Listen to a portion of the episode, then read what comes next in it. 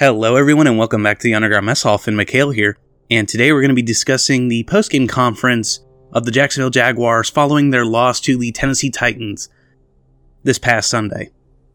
Now, to get started, um, we're mainly going to be focusing on specific comments made by Urban Meyer and Trevor Lawrence in regards to one particular play during the fourth quarter. And on the Urban side of things, his part of the post game conference was disjointed and weird. But one really interesting thing that was um, pointed out was he was asked on the uh, goal line play in the fourth quarter, and it was a fourth and goal. And instead of doing a QB sneak, they did a handoff to running back Carlos Hyde, and they got pushed back around 15 to 20 yards. It was it was a bad decision. And when asked about like why he didn't call for the QB sneak, Meyer said uh, Lawrence isn't quite comfortable with that. However, when it came to Lawrence's um, time during the postgame conference, he said, "No, I actually feel comfortable with it. You know, I haven't run in the game, obviously, but I feel comfortable. But uh, it's something we can all get to, and I feel comfortable with." And that's pretty interesting because Meyer also admitted, you know, it might sound silly, but if you've never done it, it's something that we need to keep working on so that we can make that call in that critical situation. Now, despite this, you know, Lawrence, he actually had a pretty good game. He uh, had 22 for 33 on 273 yards, a touchdown and an interception. And he had a 27, or not 27, 28 yards on seven carries. So not that bad. What particularly rubs me is Meyer essentially threw Trevor Lawrence under the bus. And there's no other way you can look at this. And it's kind of disheartening to me because, especially after last week, when you get caught doing all that stupid stuff, not flying back home with the team, getting caught, you know, getting handsy with the woman that's not your wife at your steakhouse slash bar, and just all the eruption out of that, and somehow you haven't really had any consequences to that. You know, depending on who you are, you might wanted to have seen him suffer consequences, but that's neither here nor there. And you had a report saying, oh, he's lost the locker room by anonymous players. But then you had other players, such as Trevor Lawrence, saying, he made a mistake, we need to focus on football. I really feel like that this is the nail in the coffin with him losing the locker room. That's my opinion with this. This is something you don't want to do, especially when you're a first year head coach and you get caught doing something stupid and on camera. Now, on the football side of things, though, this rubs me the wrong way because it's like you don't trust Trevor Lawrence, of all people, to do a QB sneak. Urban Meyer, who has had a winning record at every college he's been a head coach for and has three national championships. You're telling me you're not comfortable running a QB sneak?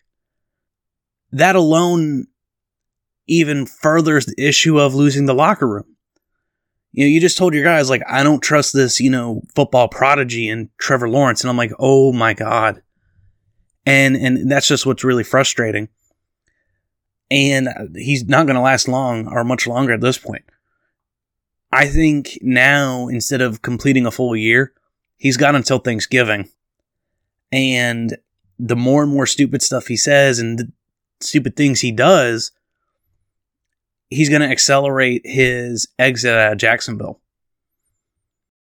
You know, um, I'm glad they scored some points, but at the end of the day, that was a poor coaching decision, and you lost your locker room even more with that. Now, if they had done the QB sneak and didn't get the points, okay, I think that would have been a little bit more respectable because it would have been like, you know, we went for the obvious play, but it didn't work. But that's not what happened. You went for a play that was really, really bad for that moment.